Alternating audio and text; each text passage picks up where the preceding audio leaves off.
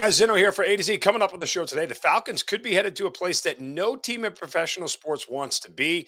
Plus, who should Dogs fans be rooting for that's not wearing red and black this weekend? And our Week uh, 11 NFL and Week 12 college picks against the spread coming up next, right here on A to Z. This is A to Z with Mark Zinno, part of Locked On Sports Atlanta. How did we get here? If you're not the number one pick, guess what? You have no guarantee. That's where you are. And it starts. Does that make me a genius? Yes. Now.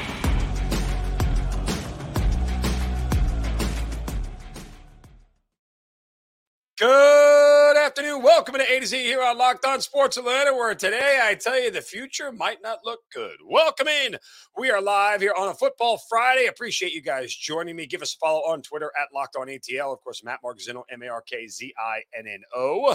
Don't forget to subscribe to that YouTube channel. Get us to those 5,000 subscribers as well. We're on Roku TV. However, you get Roku TV on your Amazon Fire Stick, anywhere else, download that Roku TV app and check out all the great shows here on Locked On Sports Atlanta.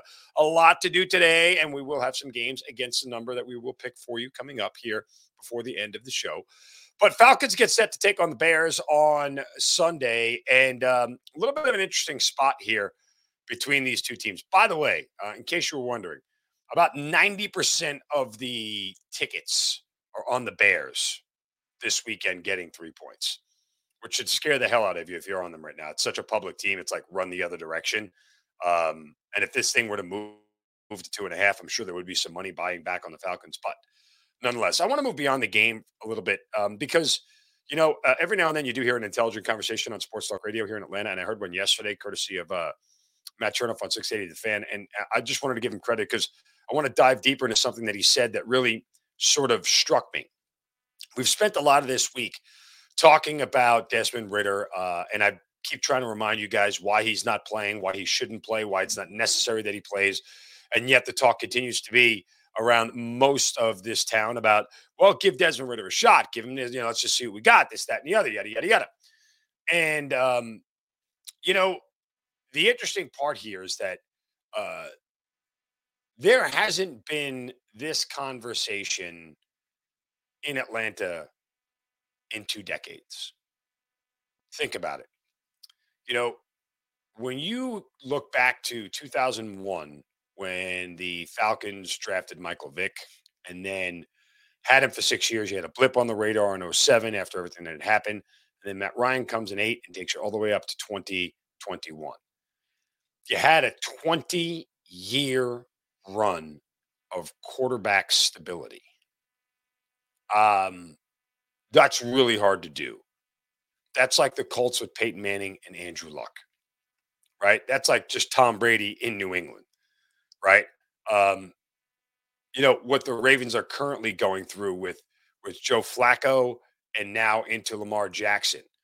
You're talking about unprecedented levels of longevity and stability at the most important position in all of sports.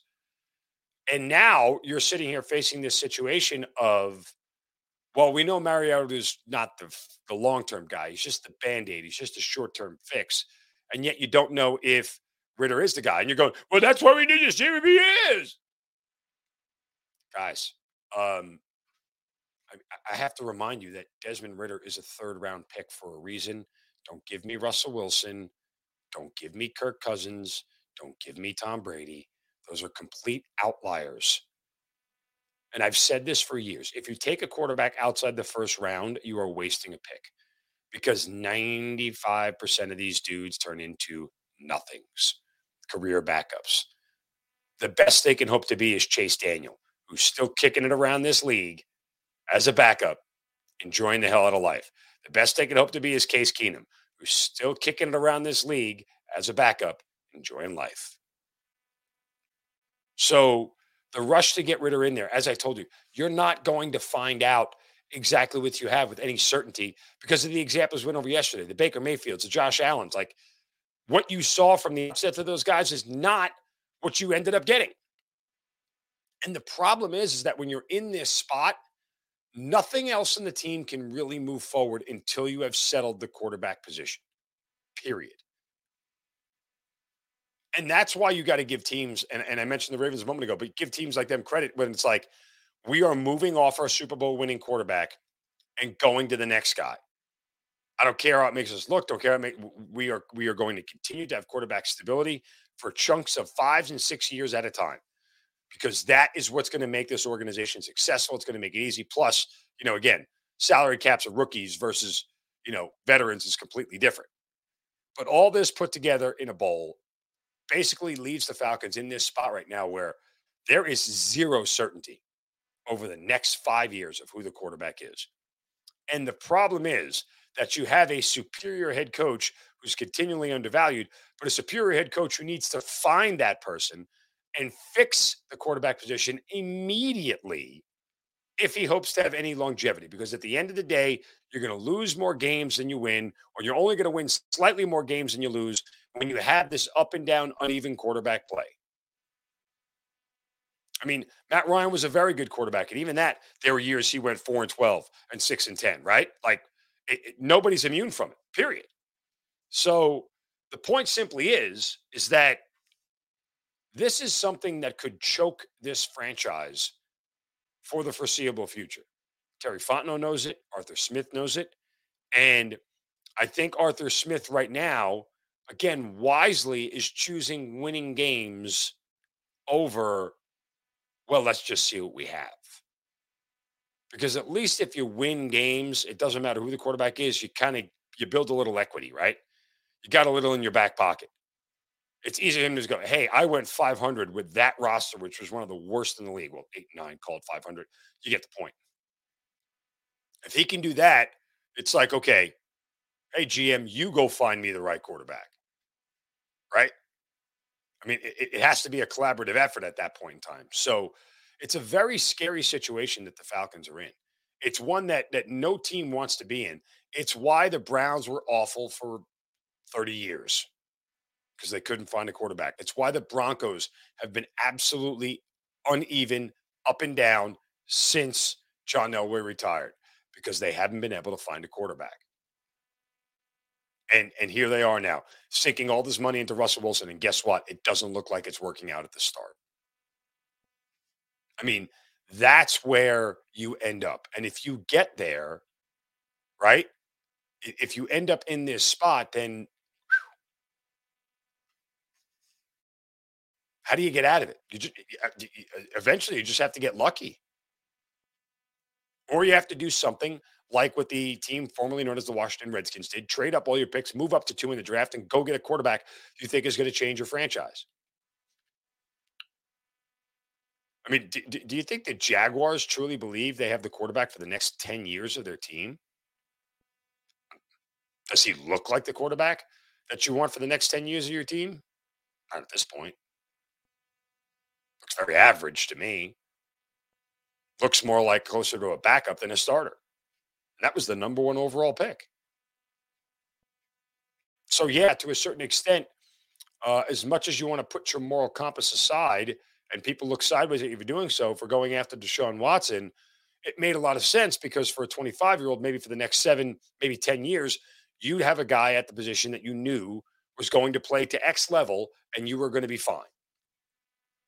Like that to me is very much a valid reason for going after that type of quarterback. Moral compass aside, of course. So, and and the Bears are trying to find out right now. The Falcons' opponent, they're trying to find is Justin Fields really the guy? He's looked like the for the last four games. We'll see if that continues. No guarantee that it will, but to this point, he kind of looks like the guy.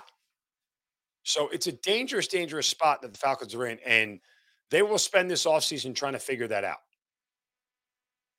And as soon as they're eliminated from the playoffs, Desmond Ridder is shot. You will start to see him play a little bit because it doesn't matter. And frankly, I, I agree with that assessment from Arthur Smith. All right, coming up next, who should Georgia fans be rooting for that's not wearing red and black this weekend? But first, a word from our friends at betonline.net. Fastest and easiest way to check in on all your betting needs. Uh, find your favorite sports and events at the number one online source for odds, lines, and games. Told you a moment ago, Bears a three point underdog. Falcons a three point favorite here at home. There are news and reviews of every league, including the NFL, college football for the big games this weekend, NBA, NHL, combat sports, esports, even golf. Again, uh, you know, you listen to the podcast that Bet Online has; those they're full of sports wagering information. That's why Bet Online is the top online resource. They can give you tips for live in-game betting, scores, podcasts, all that is there. They have you covered. Head to Bet Online today, or use your mobile device to learn more about the action that's happening today. Bet Online, where the game starts.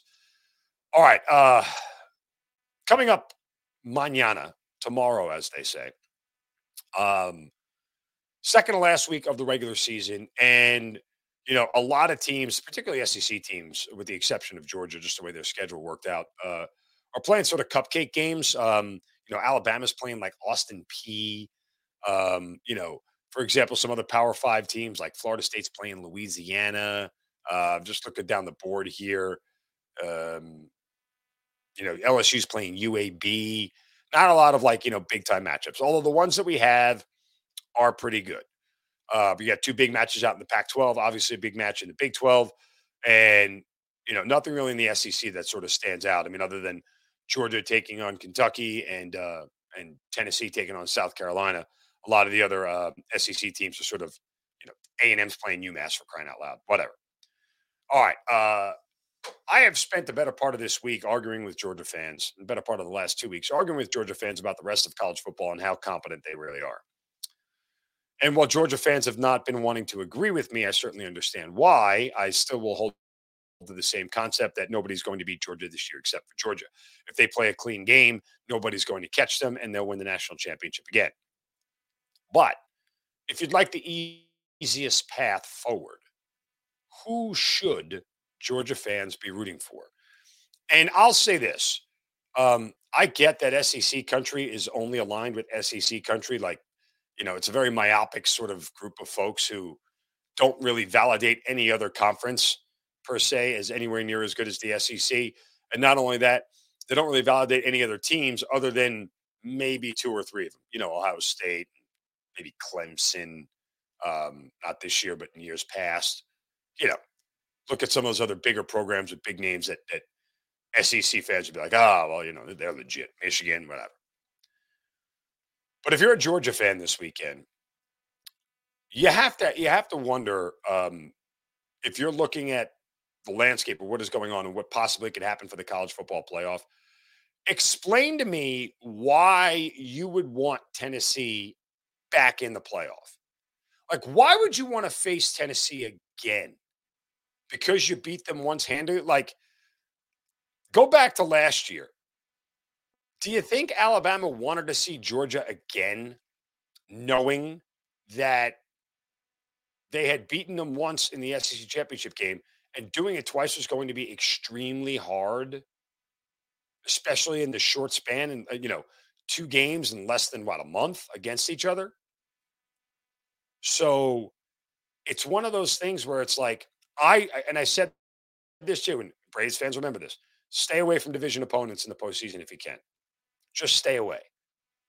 When you get to the same, same thing in, in football in the NFL, stay away from division opponents because everything becomes a coin flip. Look what happened to the Eagles on Monday night at home against the Washington Commanders. Coin flip. That's what happens with the familiarity of the teams that you play. So no SEC, no Georgia fan should want another SEC team in the playoff. I know you guys beat your chest. Oh, we get two teams in every year. We're the best conference in the land. Yeah, yeah, yeah, yeah. Ridiculous. Don't do that. Because again, beating that team twice is really hard. So I will tell you, Georgia fans, you should be rooting for TCU to beat Baylor and remain undefeated.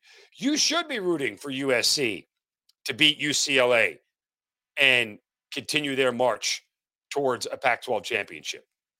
Because as I've said repeatedly, Georgia wins out, the winner of the Big Ten, Ohio State or Michigan, TCU wins out, USC wins out.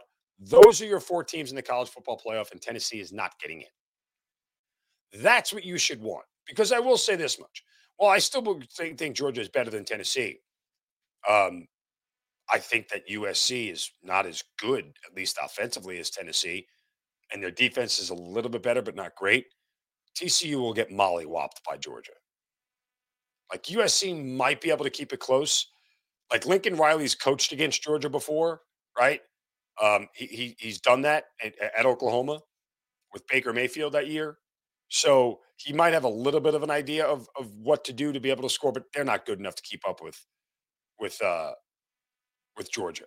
So once you get past that, you know if Ohio State gets in, it's Georgia Ohio State for the national championship. Like that's what you're seeing. So just get ready for it. But again, if Michigan runs the table, Georgia fans are like, "Oh, we beat them last year. We killed them. We'll kill them again." Okay, whatever. But if I'm a Georgia fan, I want TCU and USC in, and I want Tennessee out. No reason to, to, put Tennessee in this thing. I mean, LSU's not going because LSU's not beating Georgia. Even if Georgia plays a bad game, Georgia can turn the ball over twice against LSU, and Georgia will still cover 16 points at this spread.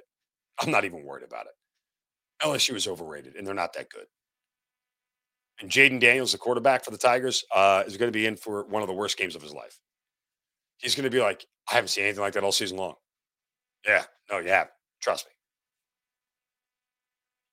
I think those that's what I want to see is the four teams in the playoff. I'd love some different representation in here. Again, this is why I am, you know, not the SEC homer uh, that I once was accused of being. I think maybe my second day here in Atlanta on the radio, which was pretty funny. But anyway, uh, I, I would love to see Georgia, Big Ten champ, TCU, USC as the four in uh, as the four in the college football playoff. All right, uh, we are going to get to uh, some picks for the weekend. Um, just a couple of quick news and notes as well. We will hit the shovel of wisdom, but first, a word from my friends at Locked On Sports today. Well, you guys listen to Locked On Falcons, don't you? Aaron Freeman does an amazing job each and every day. He's one of the best in the biz. For your next listen, check out the Locked On Sports Today podcast, biggest stories of the day, plus instant reactions, big game recaps, and the take of the day. It's available on the Audacy app, YouTube, and wherever you get your podcasts. Uh, we'll get to picks here in a moment and just one or two other news and notes. But first, we have to hand out a shovel of wisdom. Brace yourselves because it's time for the shovel of wisdom.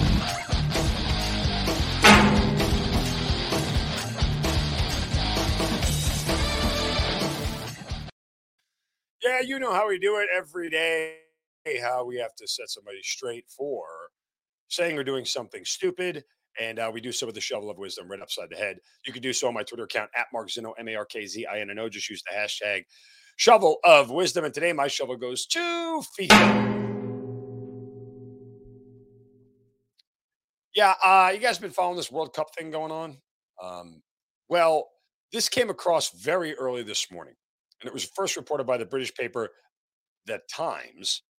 Um, World Cup organizers have banned the sale of alcohol around stadiums in Qatar after last minute showdown talks FIFA announced early this morning.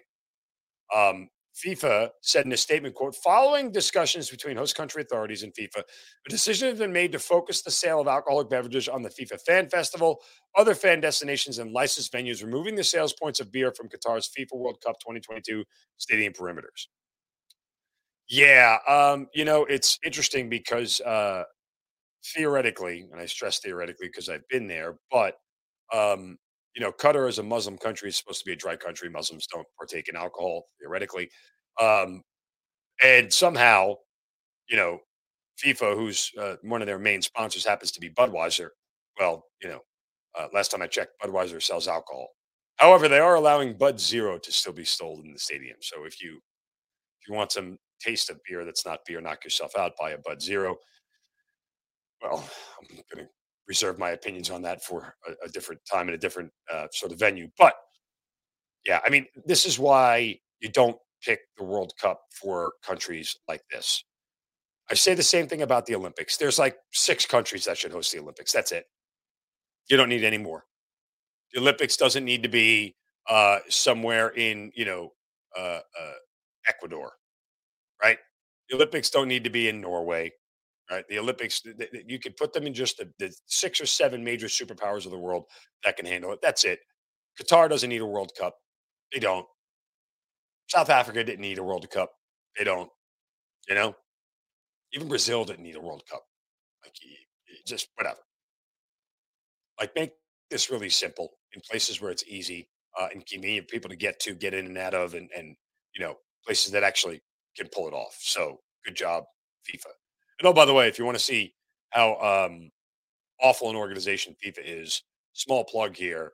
John Oliver, the political satirical comedian, eight years ago did a hysterical, and I mean hysterical bit uh, on FIFA. Just FIFA, like Google FIFA John Oliver, and you'll see the whole thing uh, from his show. It's really, really, really well done, and you'll definitely laugh. So it is worth it. All right. Um, couple of other uh, quick notes here. Uh, by the way, Hawks will take on uh, or, or be back home tomorrow to face. Who are they playing tomorrow? Why am I drawing a blank? It's Toronto, right? Yeah. Uh, they take on the Raptors at uh, 6 p.m. early game on on Saturday. Um, and of course, we got football here tomorrow. Georgia Tech, North Carolina, uh, Georgia, and um, Kentucky. And as far as picks are concerned, um, I will lay the 22 and a half with Georgia. I'm not sure that Kentucky is going to be able to score in this game. Like, that's a real concern. Will Levis hasn't been the same since his turf toe and shoulder injuries. Um, this is very much a scenario where uh, I could see Georgia winning this game like 37 to 6. Like, I don't know if, if Kentucky has enough firepower to even score in this game. It just, the only thing Kentucky really does well at this point is run the ball. Georgia defends that really well. Um, and Kirby remembers what happened last year with Mark Stoops calling timeouts with four seconds left to score, score a meaningless touchdown in a game where they were up 34 to 6 um, to make it 34 to 13 as a final. Yeah. So I'm sure Kirby will make this one a little bit personal and like to stick it to him. That said, I'm also going to lay the points with Tennessee over South Carolina. South Carolina is going to be able to score. This is an over game as well. Um, but Tennessee needs style points, and they know it. Josh Heupel knows it as well. Why does he know it? Because he used to coach at UCF, a team that got left out of the college football playoff, claimed to be national champions, even though they weren't. But he understands that concept, and he's got to impress the committee, and he knows it. So if they keep pouring on 60, um, they're going to make it harder for teams to to get rid of them. Genuinely, that's what's what's going to happen. So um, those are two of the college games that I am on this weekend. I am going to back TCU guys. Uh, they are are laying two and a half at Baylor. Every sharp person I know, every really smart person I know and respect in this industry is on Baylor. I'm a man on an island, um, and I get it. I tried to find ways to get to the window on Baylor. Um, I can't do it situationally. I know the spot screams Baylor, and I understand that, but sometimes you have to go beyond situation and just look at the teams that are there um, Baylor is not good this year. TCU is just flat out better. Uh, and why why fade? The, I, I I get it last week when they were getting seven points, but um, the number says take TCU, and the team is better. I'll take TCU. Before I get to my pro picks, want to remind you guys to uh, subscribe to our YouTube channel. Give a like and a thumbs up to the content there. Get us to 5,000 subscribers. You guys have been awesome about supporting Locked On Sports Atlanta. And as we get closer and closer and closer to 5,000 subscribers, it's like, wow, what do we do in just a short eight months here? We've only been around since April of this year. You guys have been absolutely amazing in all the support that you've thrown us. So uh, we continue to appreciate all you guys watching, telling friends about it. But we need you to subscribe to YouTube, the YouTube channel, give a thumbs up and a like to all the content there. Get us to those 5,000 subscribers. A couple of games in the NFL that I love this weekend. Um, one, I will tell you a bet that I'm going to take is the Baltimore Ravens, who are hosting the Carolina Panthers. The spread is 13. I'm going to take the Ravens in the first half at minus six and a half. Even at minus seven, I wouldn't hate it. The Ravens have been a, a great first half team this year. Um, Carolina, I know they're coming off that Thursday night win and they're a little bit, you know, feeling themselves, but um, they're on the road. I think Baker Mayfield is going to start again for Carolina. And guess what? Uh, the Ravens weren't kind to him when he was in Cleveland. They're going to be less kind to him in Carolina. Ravens' bugaboo this year has been giving up leads in the second half, but when you get me under a touchdown in the first half, can absolutely take the Ravens minus six and a half in the first half in this game. Wouldn't trust in the whole game. 13 points is just too many um, for any team, but the Ravens have been really good about getting out to leads. Told you about the Bears, where you got about you know 85% of the tickets and 92% of the money uh, on Chicago. So if this gets to three and a half and this and the line hasn't moved, which tells me a ton, right? If the line isn't moved and you're getting that much of a one-sided action, um, that means bookmakers see the liability with the Falcons here and aren't willing to move the line in favor of where the money is going. And um, yeah, that's a signal. So I'll probably stay off this game because my initial assessment is that the Bears win. Justin Fields presents a little bit of variance that you can't eliminate. Who knows if he can take off for a 70 yard run? Who knows if the Falcons can keep him contained? Hard to figure out. There are two places where um, you have a sharp contrast between the amount of bets on one side and the amount of money on one side. So, in theory, when you talk about gambling, typically the number of bets and the number of money wagered on the team are fairly close to the same. Why? Because the public typically follows that. Now, when you get a sharp discrepancy in that, you have to pay attention. So, for example, look at the Cincinnati Bengals on the road in Pittsburgh, coming off a bye, laying four points. Now, you have just 39% of the bets are on the Steelers, but 72% of the money is on Pittsburgh. So that means some people, like sharper people, have come in and made one huge bet on the Steelers, right? So you get a lot of small people putting small wagers on Cincinnati. One big bet comes in on Pittsburgh and changes the money. Follow the money, take Pittsburgh plus four. I know I will. You see the same thing here with the Washington Commanders who are at the Houston Texans. Washington coming off that huge Monday night win, going on the road on a short week to a lesser opponent. Situationally, the spot scream Texans, and the money does the same thing. Only 30% of the bets are on the Texans, but 66% of the money is on Houston. And again, another line that hasn't really moved. So uh, I'll take the Texans as well. I'd really, really, really love to fade the Colts this week. Um, but again, another situation where only 35% of the tickets are on the Colts, 59% of the money. Eagles coming off that loss, probably going to be a stay away from me. However, I'm going to back the Dallas Cowboys laying a point and a half against the Minnesota Vikings, who just come off beating the Buffalo Bills. Um, waiting for the Vikings to falter. They keep winning one score games. I'll fade them again this week. I faded them last week uh, and should have, you know, covered, but did not. Anyway, um, like Dallas here in this spot, Minnesota coming home after a big win looks for a letdown spot here against a team with a really, really good defense. So um, that's what we're going to do this weekend in college in the NFL. Uh, I hope you guys have a, a, wonderful weekend. Best of luck with all your bets. Again, subscribe to that YouTube channel. Give a like and a thumbs up to the content there. Give us a follow on Twitter as long as it's still around. If Twitter's still going to be around, I don't know what Elon Musk is doing, but if Twitter is still there, follow us at Locked On ATL. I'm at Mark Zinno, M A R K Z I N N O. We'll be back on Monday to recap this football weekend and everything that has gone on. We appreciate you guys joining us. Have a wonderful weekend. Don't take any crap from anybody. See ya.